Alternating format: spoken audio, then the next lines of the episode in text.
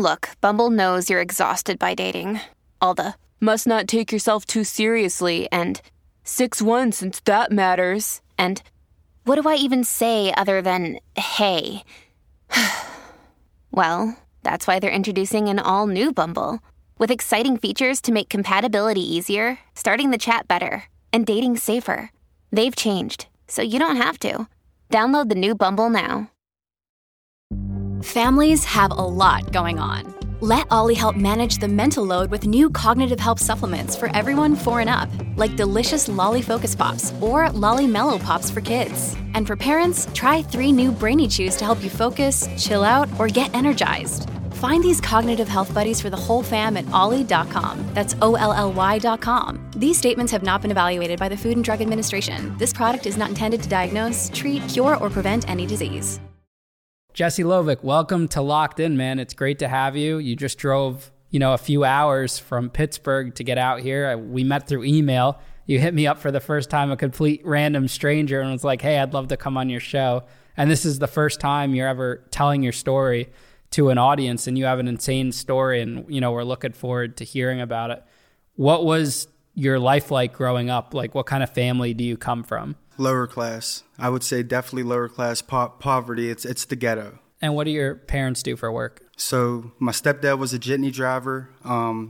He owned a concession stand. Well, owned and ran the concession stand that didn't work out.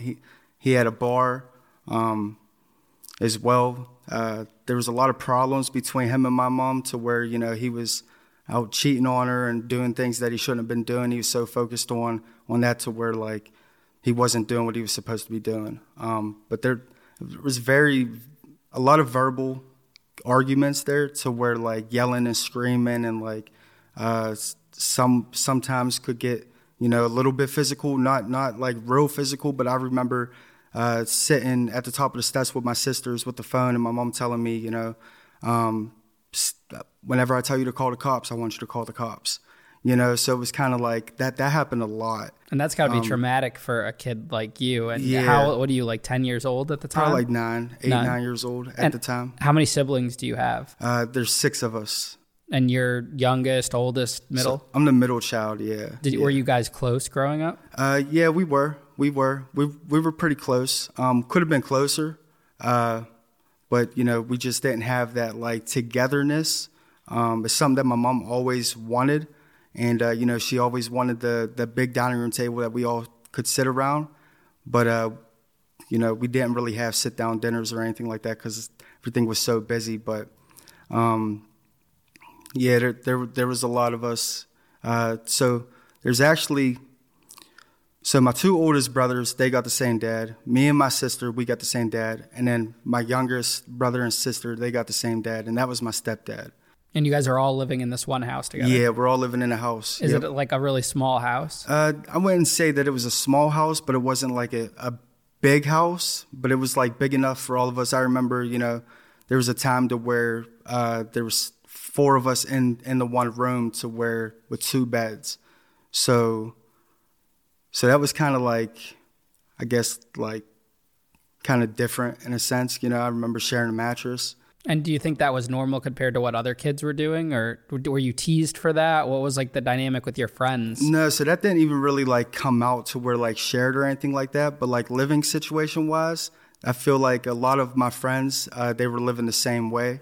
Coming from these broken homes, like I said, I was living with my stepdad. My dad was in and out of jail a lot, and he wasn't really there. And I'm sure that he wanted to be there, you know what I mean? But he had his own problems going on. Let me back up a little bit. So he actually was there for a little bit until we were about maybe 8, 9 years old. And then he kind of just stopped coming to get us. And I guess, I don't know if he was in jail or, he was into drugs or whatever he was into. Yeah, he just stopped. Did that motivate you to want to do more with your life? Or did you kind of want to like follow down his footsteps in that sense? At the time, I was so young to where I needed guidance. And I didn't have the guidance. A lot of us in that neighborhood did not have the guidance. So do you think not having the guidance led you to start hanging out with bad people, bad friends, and doing things you maybe shouldn't have been doing? Yeah, 100%. Because whenever you're young like that, there should be some kind of father figure there that's steering you in a direction. And that really wasn't there. Because like I said, my stepdad, he would hustle, you know, so he was always on the go, always on the move. You know, he would take cat naps. He wouldn't really sleep. He'd take 4-hour naps on the couch, and then he'd be back at it, you know. And it's like there wasn't really there really wasn't that structure there, you know. And it led me on a path to destruction for real, for myself without the guidance, you know, because like, okay, so growing up in this environment, right, you see all these other people, all your other friends, like kids are smoking weed at 10 years old. I remember walking home from school. This was elementary school. And the one kid said, "Say I won't," punch him in the face. "Say you won't." Just like, you know what I mean? You won't. And he went up there and just like dropped him.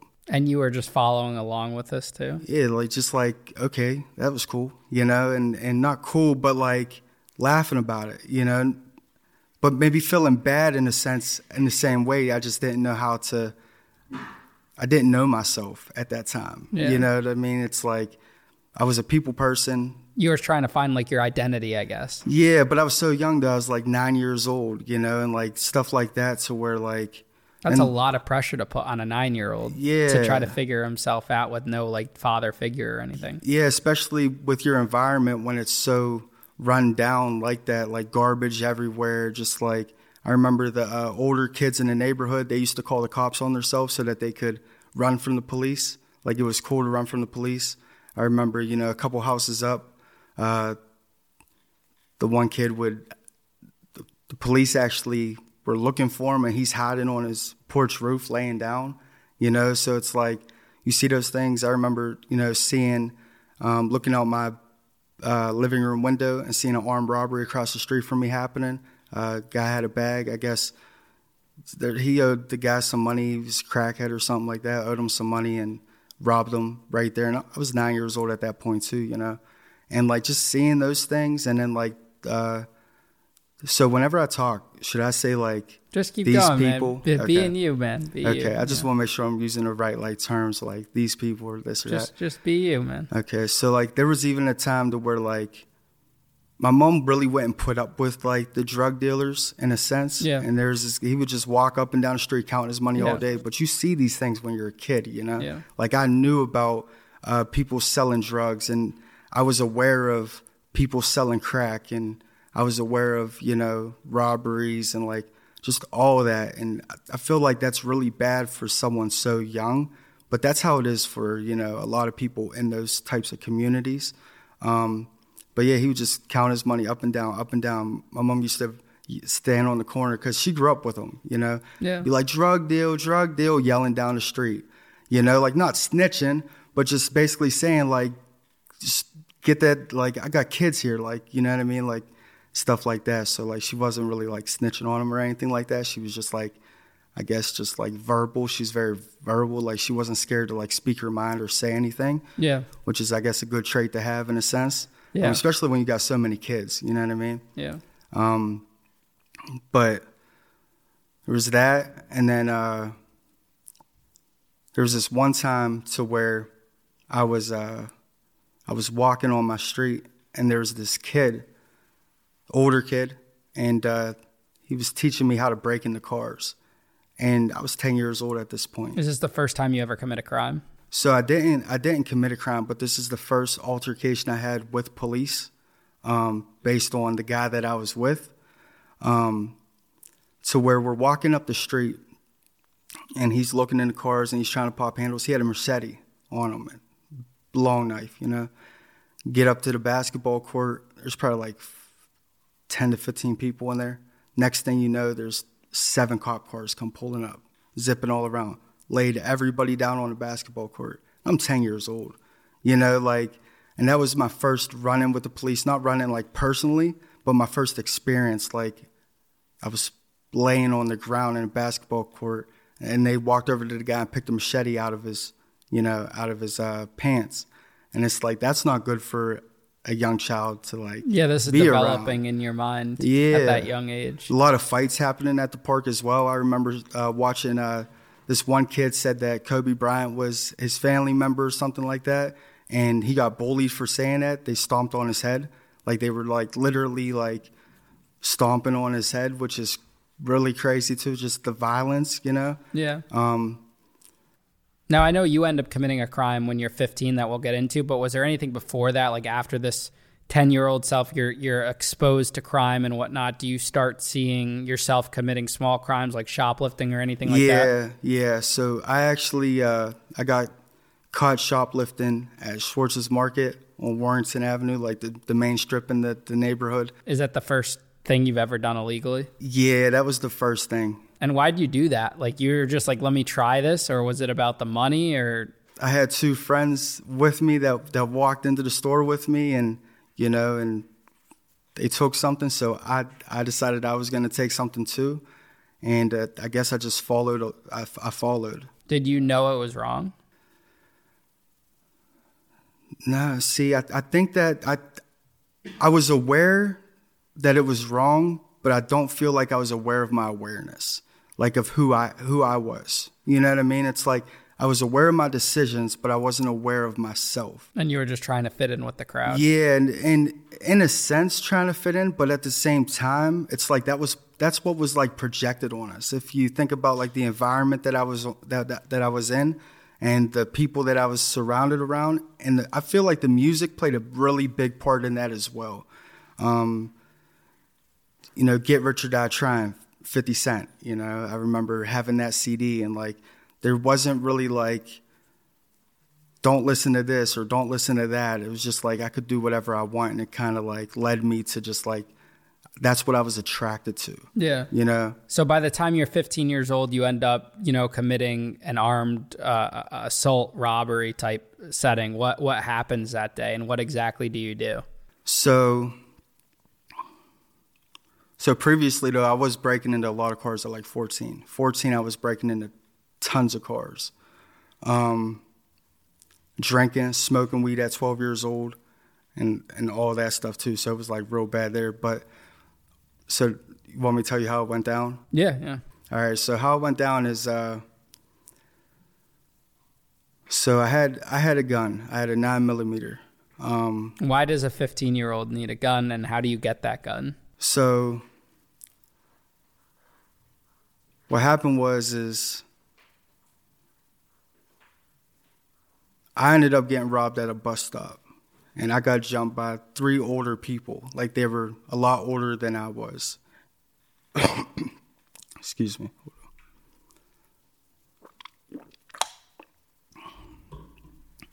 There was a lot. So I was sitting at a bus stop.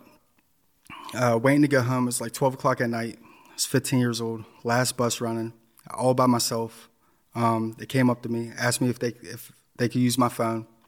So I went to go give them my phone, and he punched me in the face. So I got up real quick, and the next thing you know, I'm surrounded. So I was a lot younger than them at the time too, you know. And so that really got my mind going. It's like, okay, I got robbed. So like made it okay for like. So you thought you needed a gun for protection? Yeah, definitely thought that I needed a gun for protection at a time. See, I don't want to say that though, because I really didn't get into like wanting a gun for protection until really like later on. That was just like, that really like sparked something in me whenever that happened. Because what happened is I stole my brother's gun. That day that you commit a robbery? No, probably like a week before that. Okay. About a week before I committed that robbery. A week before I committed that robbery, I stole my brother's gun. He drove me to school, and I felt underneath the seat, and I felt a gun underneath the seat. And so I knew it was there. And at the time, like, I mean, from 13, 14, and 15, all of that stuff was like cool. In a sense, it was like you start small and then it like just builds up. But like that's what everybody else is doing. You know, it's like you don't divide yourself from that unless you're a leader, like a strong one, and you have values and like all that stuff, and like that stuff that wasn't really taught to us in a sense, you know? And so took German school one morning, probably like maybe a week or two after, you know, I felt the gun underneath the seat. I took the gun and I caught the PAT bus to school because there wasn't school buses. We caught city buses. So I had to catch two buses to get to high school. And instead of going to school, so I got a 9mm on my hip, 15. Instead of going to school, I went to my friend's house. Showed him. We ain't go to school that day. And you thought it was cool, just like have this gun around. So, oh, let me see that. Yeah, it was like that. That's cool. It's like it's a pistol. You know, you're 15. And did you want to like hurt anyone, or you're just thinking it's cool because you're 15 years old? See, that's kind of like, it's tough to say, right? Because it's like the attention wasn't like, oh, I'm gonna go out there and really like cause harm on people. It was kind of just like subconsciously just going with like everything that I has taken in from, you know, all of my experiences previously from that, because I had a lot of experiences previously from that. And like with the music and everything like that, it's just like that I guess that was like the cool thing. And if you look around the neighborhood, a lot of people are getting killed and a lot of people are getting shot, you know, and like there's a lot of things happening. So like there's probably multiple things going through your mind at the time. Did you ever shoot a gun by that point in time? No, I didn't shoot a gun at that time. So you just had it and you thought it was cool. You guys were listening to rap songs. You heard about it on TV, whatever. Yeah. So what do you guys end up deciding to do? You skip school. You have this gun. Where does it end up? So for about a week straight, we was running around just robbing people. Just robbing wherever. Just robbing people wherever. What are you robbing and what are you taking? So, you know, we went into these apartment complexes, just random people there. We went to nothing. We wasn't even really like, it wasn't like... we were robbing, like, you know, somebody that sold drugs or somebody that did this. We were just, like, running around with the gun. And you're 15 years old. That's what I mean. A child with a gun at 15, they should not have guns at 15 years old. Do you ever think that you're, like, terrorizing some of these individuals? Because imagine, like, what they could be thinking. Like, if they're getting robbed with a gun, like, that's life-threatening right there. Do you ever think about that? Or in that moment, did you think, hey, I'm hurting people? Not even physically, but, like, emotionally? So... not at the time, because it was like subconscious, but that just gave me the chills since you said that, because like reflecting on that, there's pain that comes up now. Yeah. You know what I mean? And it's like, you don't realize that. And that's where like the guidance comes into play. And that's where like I held that resentment against my father and stuff like that, because it's like, where was that? Why was I so free at a young age, you know, in this environment? Now, are you guys making money from these robberies? Nah. So you're just getting whatever, like a few bucks. It's not really worth it. If anything, it was more like just to do it. So what's the robbery that happens that you end up getting arrested for? So it's it was playoffs. It was Buffalo Bills and the Patriots in 2008. And how old are you?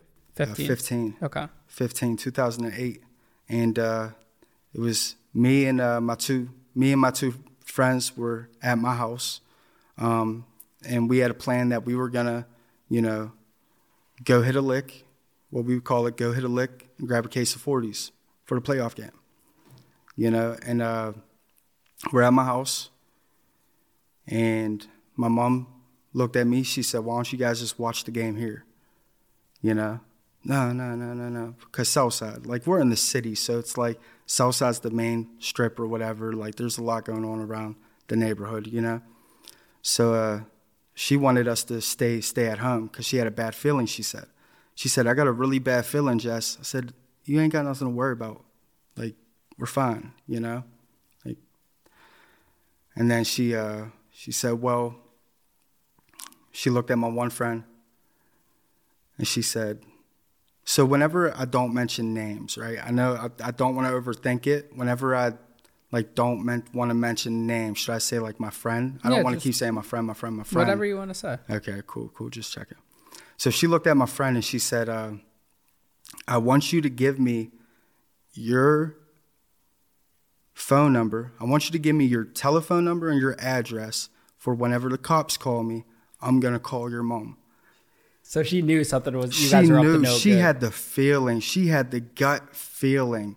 And that's giving me the chills right now. So do you think if you had that father figure to say, hey, don't go out today or don't do this, your life would have been so much different? Absolutely. I would have had some discipline in my life. If she had told you don't do this, would you have listened or not? Nah, not at all.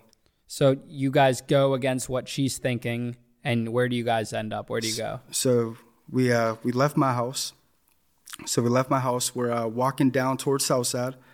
And how it is like there's Arlington. It goes up and over. That's like the slopes. So like we're in Arlington. We walk up and over. Some lady decides to ask us if we need a ride down the hill. And, you know, I'm sitting there. I got a 9mm on my hip. You know, I was the one carrying it. I'm 15. You know, I got my boy next to me. I got my boy in the front seat. This was an older lady. You know, like anything could have happened there. Especially because like, not to go off, but like my boy next to me, he was like real ghetto, like real involved, you know, like he was like real deep into like just his family. His upbringing was real bad. You know what I mean? Like he's already punched a cop in the face and he's the same age as me.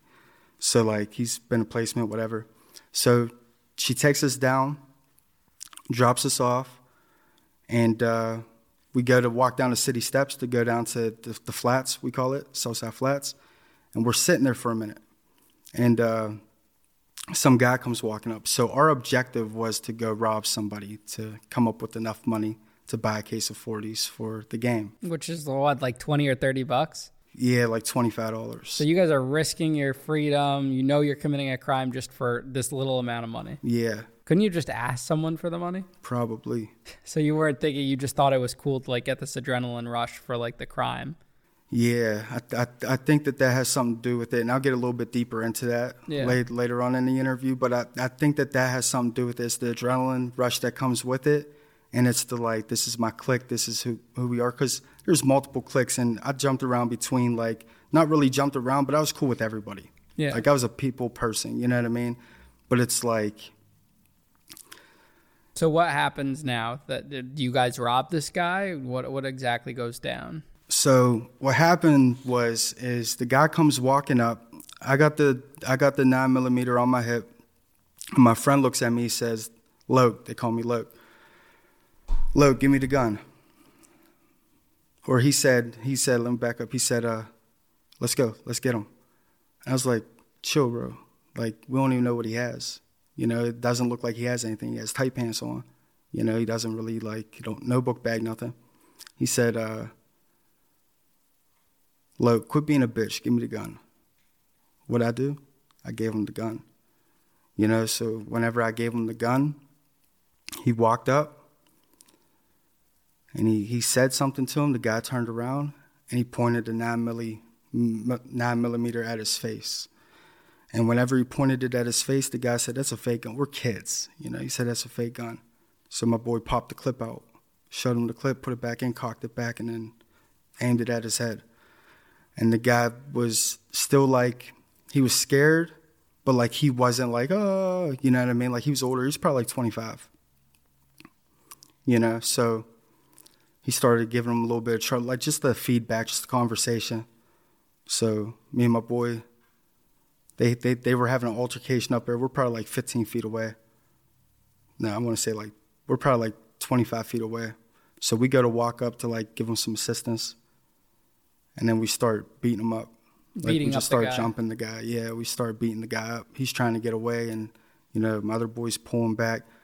And I wasn't going as hard, but like I was present, like I was still there. You know what I mean? And, are you thinking at all like this isn't what I signed up for or anything like that? No. You were going with it. You were following the lead of your boy. Yeah. So you start beating this guy up. What happens next? So he gets away. He hops over the fence. He starts pounding on this door. So as he's pounding on the door, my two boys walking away. I'm like, "What are you guys doing? You guys are walking. We got to run. We got to go. The cops are about to be here." You know what I mean? Like I know for a fact the cops are about to be looking for us. So then we start running. Next thing you know, all we hear is sirens. So we hit a little cut. So we hit a cut. We're in between these two houses. We decide to split up. There's cop cars everywhere. So now it's kind of like cat and mouse, you know? So, like, we're on the Southside slopes. Like, our freedom's on the line. But at the same time, it's like a game. You know what I mean? It's like, okay, we got to get away. Like, we get, boom. So we split up. My one boy goes down. That's smart, right? Go down the hill. Me and my other boy, we go up the hill. Next thing you know, we're walking down the street. Cop car rides past us, keeps going. We're like, oh, shit, you know, nerves going. We're thinking like, oh. Next thing you know, another cop comes down. Hey, stop right there. There's steps right next to us. And we just darted. We just booked it down the steps. Boom. Because, you know, got the gun on us. Ran down the steps. We hit a cut. Now we're running up a hill. So we're running up these backyards.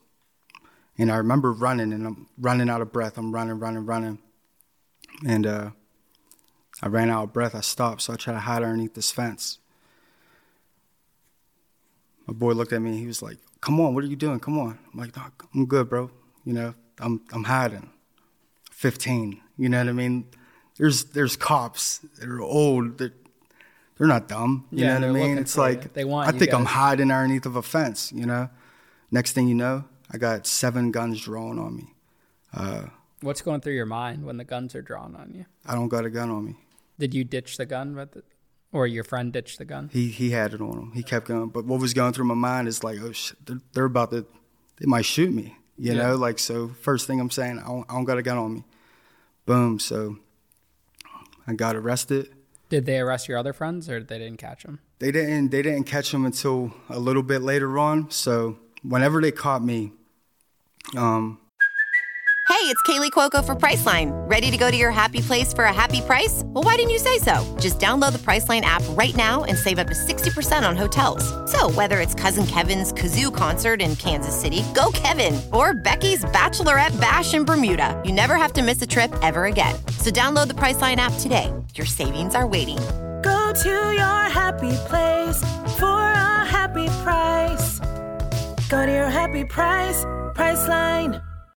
This episode is brought to you by Shopify. Whether you're selling a little or a lot, Shopify helps you do your thing, however you cha-ching. From the launch your online shop stage, all the way to the we just hit 1 million orders stage. No matter what stage you're in, Shopify's there to help you grow. Sign up for a $1 per month trial period at shopify.com/special offer, all lowercase. That's shopify.com/special offer. I'm sitting there in handcuffs. There's about 6 cop cars. The victim rode past in the cop car and said, yeah, that was one of them. And it took me to a police station. I'm shackled now at this point, shackled to a bench, just sitting there. I'd say about an hour and a half later, my other boy comes walking down with his head down. He got caught. And I looked up at him and I was like, damn, they got you too, bro. Like, that's the first thing I said was like, they got you too, you know? And he's like, yep. And you guys are like in the county jail. So at this point, we're just in like the police station on the south side. Okay. So we're sitting down there for a little while. And what's crazy is like how my mom said, like, I'm going to call your mom kind of thing to my one friend. Well, that's the friend that got away. So what's crazy is like, my mom called just what she said she was going to do, his mom, and said, hey, just want to let you know that they caught yada, yada, yada. My mom probably thought that they caught all of us. You know, she didn't know. So next thing you know, I'm sitting down there at the police station. The phone rings, and it's my other boy's mom that got away there. And she's like, that motherfucker, what did he do? Yada, yada, yada, yada. He's, excuse my language, he's yelling. Or she's yelling this and that. He didn't even get caught. So she's throwing his name in it. You know what I'm saying? And that's how they catch him? Or? And, well, they didn't get him. Okay. And what's like your first conversation with your mom like? So the first conversation with my mom. After you got arrested. After I got arrested. That point was a blur. That point was a blur because what happened was is like I didn't get a chance to talk to her. So me and my boy, it's probably like 8 o'clock at night. We did this probably around like, I'd say like 3 o'clock or so. They take us to another police station to do some kind of processing with us. I remember sitting on the elevator, and I looked at the cop's taser, and I was like, that's a cool taser. Like, you know, I'm 15, yeah, man. I'm not even realizing what I'm about to go through, you know? Is there an option for bail at all? And so there was an option for bail. But the cop actually... I'll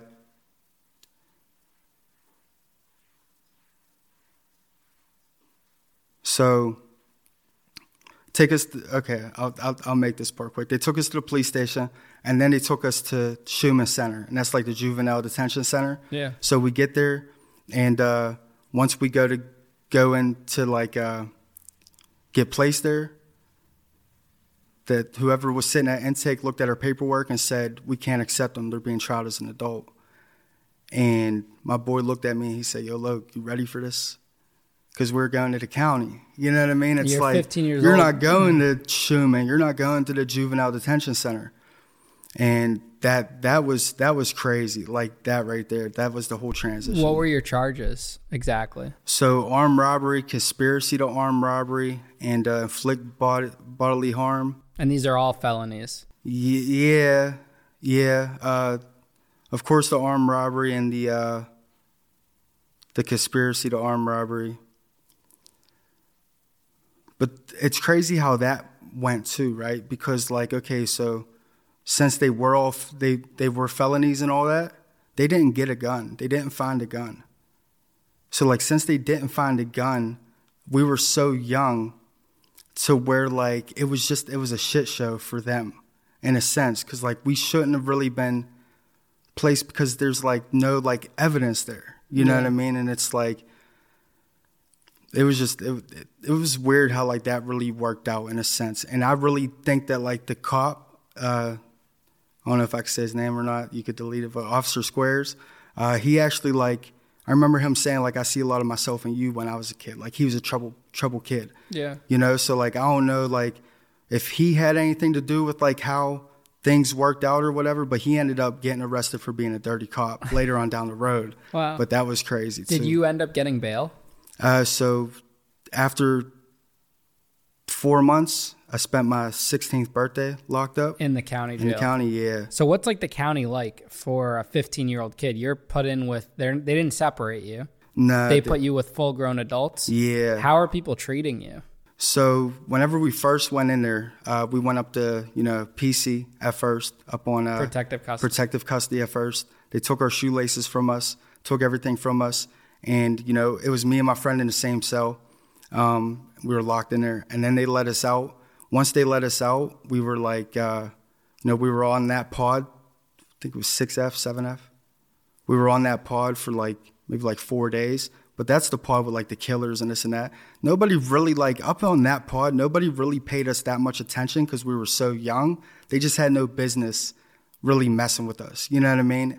At that point, as I could remember, because like, it wasn't really like, it just felt like I'm a very adaptable person. So like, I'm not sitting there scared. I'm not nervous. I'm not like, you know what I mean? Like, I'm not thinking of the worst or anything like that. I'm just going with the flow. What's the sleeping situation like? Are you guys in cells? Are you in a dorm? Cells. Cells, and you're locked in all day? Yeah, so we're in cells. Are you guys celled up together? On protective custody. Yeah, are you celled up together? Yeah, we're celled up together, and we're locked in the whole day. Oh, wow. We're locked in the whole day for like, I think it was like 5 days. And that was weird because, you know, you're sitting there with one of your best friends, shitting and pissing next to each other.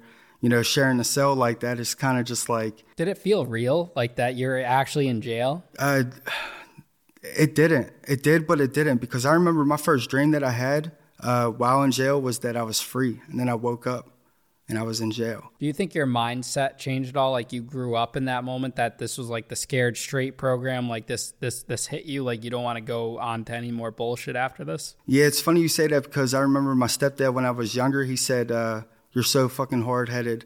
You're going to end up in jail just like your dad. You should be on that Scared Straight program. But it wasn't the Scared Straight program. It was the real deal. Yeah. So, like, you know what I mean? But, like, I didn't feel like, back to your question, though, I didn't really feel that it was, like, not that it was real or that it wasn't real. It was just kind of like I was just, like, going with the flow. Yeah, when you finally get out of like the SHU or solitary, when you're in general population, do you see like a lot of violence in the county jail? So yeah, once we got out of there, they took us down to 2E. Once we walked into 2E, I remember walking in. This was one of the parts that probably like emotionally stuck with me, just because of the feeling that I had whenever it happened. Because you know how emotions can like stay in you at times unless you like really get them out. Like you won't even notice them sometimes. Yeah. We're going to walk in, and everybody's pounding on their door. Put him in my cell, CO fresh meat. Put him in my cell. Rah. I'm looking at Ev like, yo, bro, what are we about to be getting into? You know what I mean? Like, because now we're getting settled in. Like before we were just like protective custody. Okay, now we're out for a couple of days, and now we're getting settled into our new home. And once we got in there, I mean, like everybody said that and did all that, right? But like, there was like a mutual respect thing because we were so young. Did they know what your charges were? No, but I'm sure that there wasn't really even much talk about it. There was a little bit of talk. Like I connected with a couple people. I actually began to become like very active on the pod, like playing spades. I was running around, just connecting with everybody. You know, I was listening to people's stories. But these are like grown men. I think it's crazy that they put a 15-year-old kid in general population with guys that are like 40 years old, and you're just out there to fend for yourself. Yeah. So what, do you have to develop like a prison hustle? Because you didn't really come from money or anything. So how are you making money inside this county jail? So what happened was my mom was actually like putting money on my books. Like she wasn't completely like poor, but we were poor. You know what I mean? It's like she had a job she went through school for and everything like that. But like we were poor, because that's after the divorce. Whenever they had a divorce, I lived in Ohio for like 2 years. My mom got a settlement for breaking her ankle. We moved to Ohio, thought that we were out of the ghetto, thought that it was going to be like a new start, you know? And of course I linked up with the bad kids. But we up and left one day.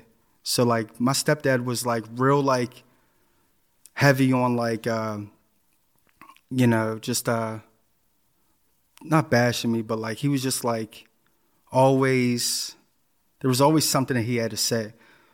So, like, I remember my mom saying, like, just give me the word. If you want to leave, and we'll leave. We'll pack your bags. I was 12 years old. So, like, at that point, like, and I've already developed a lot of friends. I was very popular because, you know, the city kid moves to, like, a decent like place in a sense, you know what I mean? It's like everybody was cool, but we just up and left. So like we were just like gone, you know? Yeah. And that was kind of crazy too, because like that was around Christmas.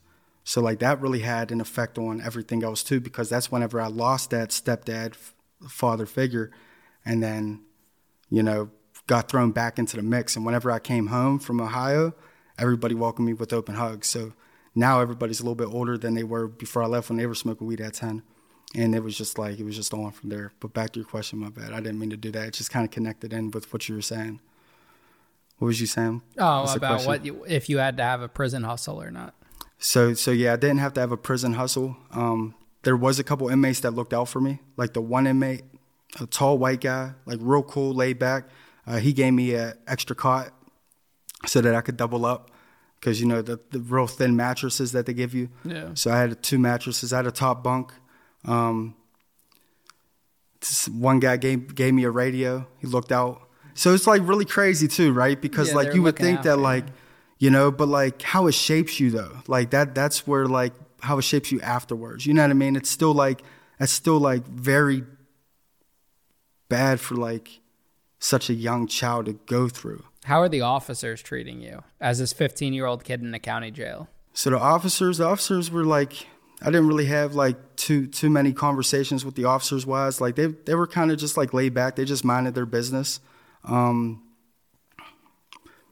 remember the one officer, my one cellie, he was an Italian guy. He's probably like 50, 55 years old. And that's crazy too, right? The age difference between a 15-year-old and a 50, like you should, bro, the door's locked. Once the door's locked at night, you know what I mean? Like anything could happen. Like, mm-hmm. But he was a worker. So since he was a worker on the pod, the door used to be allowed to be open. So I remember they actually let me out the one time to sit and watch TV out there. And I remember people looking outside their cells, like, like really, but like they weren't like mad, you know what I'm saying? But like the COs were kind of like laid back in a sense, but like it was still rough. I'm pulling like the good out of it. I remember seeing the one cell was filled with blood from the one fight, which was real crazy. There was a couple fights on the pods over food as well. But like I wasn't in the mix of that, but I seen that. And I remember the rumor going around that one guy hung himself from the top bar, you know, and like... It's all crazy shit. All crazy stuff, man. What about like the food? What's the food like in a county jail? Oh, the food, man. That was different.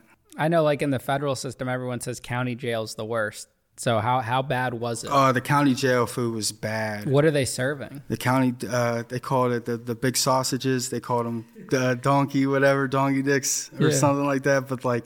Nasty, just like it looked like sludge almost. It just looked like they just scooped, boom, you know. And it's like potatoes. I don't even remember. I just remember it being like nasty. Yeah, you know. So you were able to get out after the 4 months on bail or whatever. How does your case get resolved? How does this situation come to a close? So this was my first offense.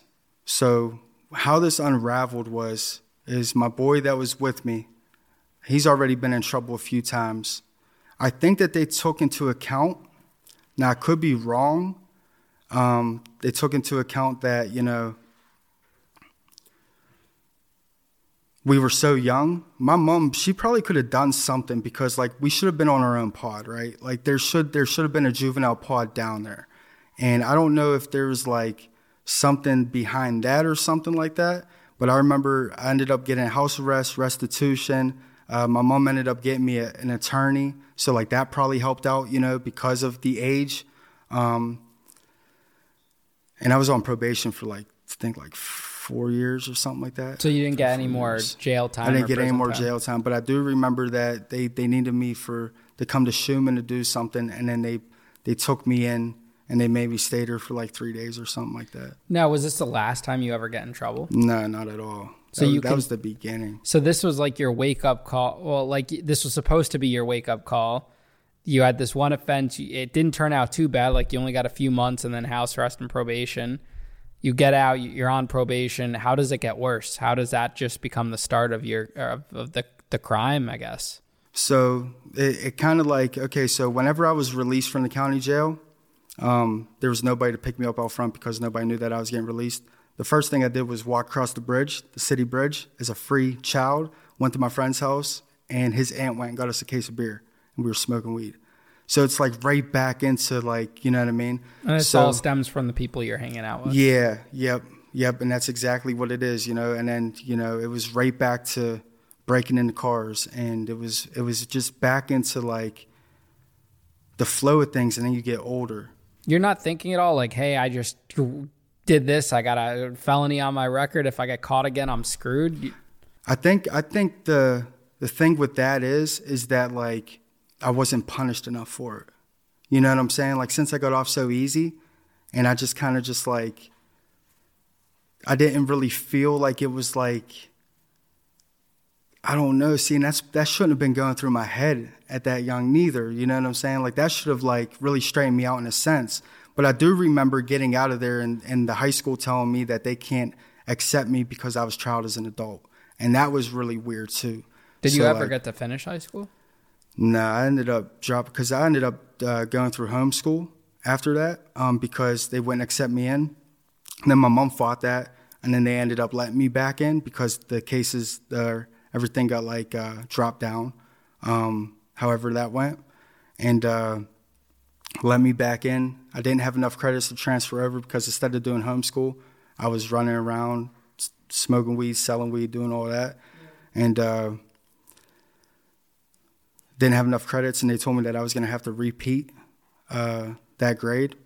And with repeating that grade, I was like, I'm better off just dropping out. So my mom actually signed me out of high school. So I think I was like 16 at that point. Yeah. And that was different, too, because whenever that happened... So I even remember with high school, I was running around selling weed around the hallways. Like, that was my thing. I was always selling something. I was always hustling little something. Little entrepreneur. Yeah, that was my thing. It was like I always had my hands on something, doing something to make some money. And I remember getting patted down by, you know, getting called out of homeroom and patted down by the principal and the security guard, and they're searching me. And he's saying, why's your heart beating like you got a gun on you? And I literally got an ounce of weed separately bagged up underneath my underwear, tucked under. And I'm sitting there and I'm like, my heart's beating because I'm in the office with you and you know what I mean? And it's like, but I had something on me, and I always had something on me. And, but yeah, after school. Do you get caught anymore? Like, do you do any more jail time, or what happens like in the coming years? So there's so much in between there, right? Because like I bought 2 shotguns off of my boy that ended up getting killed previously to that. And my one boy, we're at his house, and this guy shows up with a bag of guns. We're like 16, you know? So like I've already had a 9mm, multiple weapons. I had a 380, 357. My one boy's 357 that he sold to my other boy. He shot somebody in the head with it, and he ended up doing life. But leading up to like all that, my second like running, I was doing my thing and selling out of my house, in and out, in and out, in and out. Had some weapons in the house. And how old are you at this point? At this point, I was 18, so there was a big gap there. That's why I was trying to like fill in the gap a little bit, because there was so much that came through all that, you know, like just like selling drugs. I remember shooting guns in the Grandview Park at 16. I remember being served 40s at the beer distributor at 16. Yeah. I remember rolling up weed in the back of Paisano's. So that first time you got caught really just spiraled everything. Spiraled everything. I started crushing windows instead of just checking car door handles. We were breaking, because the people I was with were older, so they were showing us how to pop the car windows with the screwdriver. I stole my first car at 16, and I tried to keep it. That's crazy how it all escalated when it should have been like a wake-up call if you just had someone to say, hey, you know, you need to get your fucking life on track. Yeah. So what happens then? Do you go back to jail? So my house got ran up in. I heard a knock. Heard a knock on the door. Nobody, you know, was supposed to be coming through. So who is it?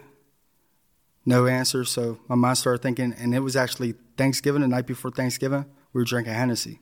So we're all messed up, like I'm bottle in, counting my money from all the money that I made that day, checking my pockets, getting everything together. It's like 12 o'clock. I'm always the last one to go to sleep, you know what I mean? Take cat naps. But I didn't have my gun on me. And so the knock on the door, then I wasn't thinking, and then I was like, oh yeah, maybe that's what's that was supposed to come through, right? So I go to open the door. Next thing you know, I got a gun to my hip. They're trying to get in. So, like, now I'm thinking, like, okay, it's about to go down. Like, there ain't no backing out at this point. You know what I'm saying? It's like something's about to happen. So it's like, okay, I could either stay here. I don't got a gun on me right now. I could either stay here with the risk of, you know, not only them taking everything, but just like, you know, you don't know what's going to happen in a situation, right? So it's like, instinct-wise, I try to run. Pushing the door back, they're pushing in 2 older dudes. It's always older people. I was always like, you know, like around older people, like, or there was always older people. But boom, try to push in the door, push back. They make their way in. So first thing that clicked in my mind was like, okay, I'm going to go out the front, but if I go out the front, there might be somebody waiting for me out the front with a gun. You know what I mean? Like, I don't know what's about to happen. So I dip out the front, so now I'm out the house. So I'm like, all right, cool. So now that I'm out the house, I'm like, all right, they know that I got guns. So they might think that, you know, I might pop around the corner or something like that. So they ended up going in there. I hear 2 shots in the back alley. I run back to the house, and the next thing you know, about like 12 to 13 police cars on my street, lined up front and back, going through everything. So I got robbed, and then the cops came. And they arrested. How does that work? Yeah, and they arrested me. So what did you get arrested on? We're sitting there, intent to deliver. They found O sheets, they found bullets, they didn't find no guns, because felonies. Yeah, whenever I went back to the house, I gave everything that I could find to my boys, told them to leave. Yeah. It just dipped out, you know? And what are you facing at this point, like when they arrest you? see, and that's weird too. And this is why, like, by the grace of God, like, there was always something looking over me, because, like, there was times to where, like, I've gotten out of some crazy situations, like a police raid with weed on me, and then I leave the police raid and I go sell weed down the street. You know what I mean? Like, how does that happen? So, like, in this situation, for instance, like, boom, we're sitting on the couch. They're like, "Where's the guns? Where's the guns?" I got this this roommate next to me. He's crying. You know, tell him where the guns are. I'm like, "What are you talking about?" You know, so bang, get arrested, and Thanksgiving. Did they let you out on bond when you? Yeah, I got bailed out. So you got bailed out. How does this case get resolved? It's crazy because they took $10,000 off me. Mm-hmm. They took $10,000 off me. I'm not sure if that was marked down or not though. That's weird, and a couple other things, and it got marked down to disorderly conduct. The whole case got marked down to a disorderly conduct. Yeah, because they didn't have guns. They didn't get no guns. Yeah. They had an O sheet. I had an attorney too, so I still had some money. So you never did jail time for this? So no, but I was down there, so like I didn't do jail time for that. Yeah. And was this the last time you ever commit like a crime? That's whenever I was like, okay, I need to change. That's why when it was that the wake-up call? That's when it hit me. That was the wake-up call because I was tired of it. And because it could have been worse. Yeah. You're thinking, wow, I really got a second chance. Like it could have been a lot worse, this situation. It could have been a lot worse. Not only that, like it was on my mind, okay, I either change what I'm doing or I go find the people that did this with a gun. And how old are you when this thing? That's when I was 18 at that point. You're 18, you have this realization, you never look back since, like it's been on the straight and narrow? No, I wouldn't say that, but that's when I had like, I've just been through so much shit to where I was like, I've had enough of it. And like, ever since I was younger, like I knew that I always wanted a family, right? And I knew that, you know, I always wanted to make a lot of money. And now that I'm 18, whenever I was younger, whenever I think about making a lot of money, you think that doing this stuff's gonna make you a lot of money. It's not. Yeah. You know, it's really not. You gotta do something bigger than that. Like, you got to do something different than that. What do you do next? Do you go finish school? I have a kid. You have a kid? And did that keep you on, like, the straight and narrow, I guess? Did that ground you, give you something to, like, have hope for, I guess? Yeah. And that reevaluated your life? I still bought a 40 after that, though. I still had a gun after that. You still had a gun, but you never went back to, like, that crime life? Yeah. For protection. That's all it was. What were you doing for work? I was working at Primanti Brothers on the south side. Okay, what's that? Making coleslaw. It's like a Pittsburgh sandwich place. Like they're famous for their Primanti sandwiches. It's like French fries, coleslaw, all that, I guess, whatever. But yeah, I was working down there. Staying out of trouble. Were you more cautious of who you were hanging out with at this point? That's a good question. Yeah, I was. I started distancing myself. I started to get more in tune with myself and less in tune with the environment. And I think that really helped me because whenever I had a kid on the way and things weren't really working out between me and my firstborn's mom, and things kind of went like a little sideways. But then I met my wife now. We've been together for 10 years since I was 20. That's and great. That was the like, blessing you needed. The blessing, like, by the...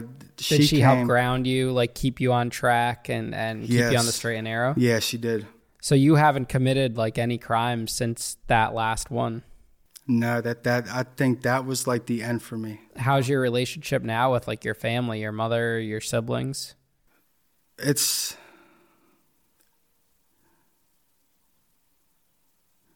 It's good, you know, because, you know, once I got out of that lifestyle, I realized that I was able to change my reality, you know. So I got out of that lifestyle and I got into sales and I started selling legal things, right? What you were good at. You took your strength, what you were good at, and you put it into something good. Yeah. I mean, that's so important. I mean, I look at me like my passion was always like nightclub entertainment and stuff, and that led me into some trouble. So now I just put that passion, drive, and energy into what I do now. Like, I think that we all have like positive, good traits about us. And if you could take that and drive it into something, then you find your purpose and that essentially brings you on. 100%. So that's great that you were able to find that. Are you cautious now? Like thinking back to the past, what your relationship was like or lack of with your father. Do you make sure that with your child now, it's not that same dynamic? So what I've learned over the time is like, I've really learned to understand people, right? I used to hold it against them, you know, and like I used to like blame everything, everybody else and everything around me. And then I started like taking full responsibility and taking accountability, you know, and I started to learn to like, but yeah, I am more like trying to do things for my kids that weren't there for me necessarily, to where like I'm trying to, I want to be there to support them and to guide them. For instance, right, my 13-year-old, like I want him to have an aim. I think that it's important for you to have an aim in life, right? Something that you're working towards, because that's what I didn't have neither. I didn't have an aim. I didn't have goals. I didn't even know about goals. They didn't teach us values. They didn't teach us financial literacy, anything. They didn't really like, there was nothing really there. They just teach you to like be a worker. So like, I guess from all my experiences, I'm able to like use that entrepreneurial spirit that I have, and it rubs off on my kids. Like, for instance, you know, my 9-year-old Jordan, he was talking about, you know, he wants to be a vet. So, you know, I tell him, you know, instead of being a vet, why don't you do something that can make an impact, you know, on a much bigger scale. So, like, I just, like, leveling up that mindset, and then, like, the encouragement. I think encouragement is huge. I think a lot of us lack encouragement, and I think that that's encouragement builds confidence. And confidence, you know, with an aim, then you could achieve anything that you think that you could wish. Yeah. Whatever, have you gotten the chance to have that conversation with your kids, like about your mistakes, and said like, these are the mistakes I made as your father, and like, I don't want you to follow down that path? I have, but like briefly, like I don't want to get like too deep into it with them, because like with doing that, you spark something inside of them, right? So for instance, my 13-year-old, he wants to play Grand Theft Auto. He wants to do this and he wants to do that. I understand you're a kid, you know what I mean?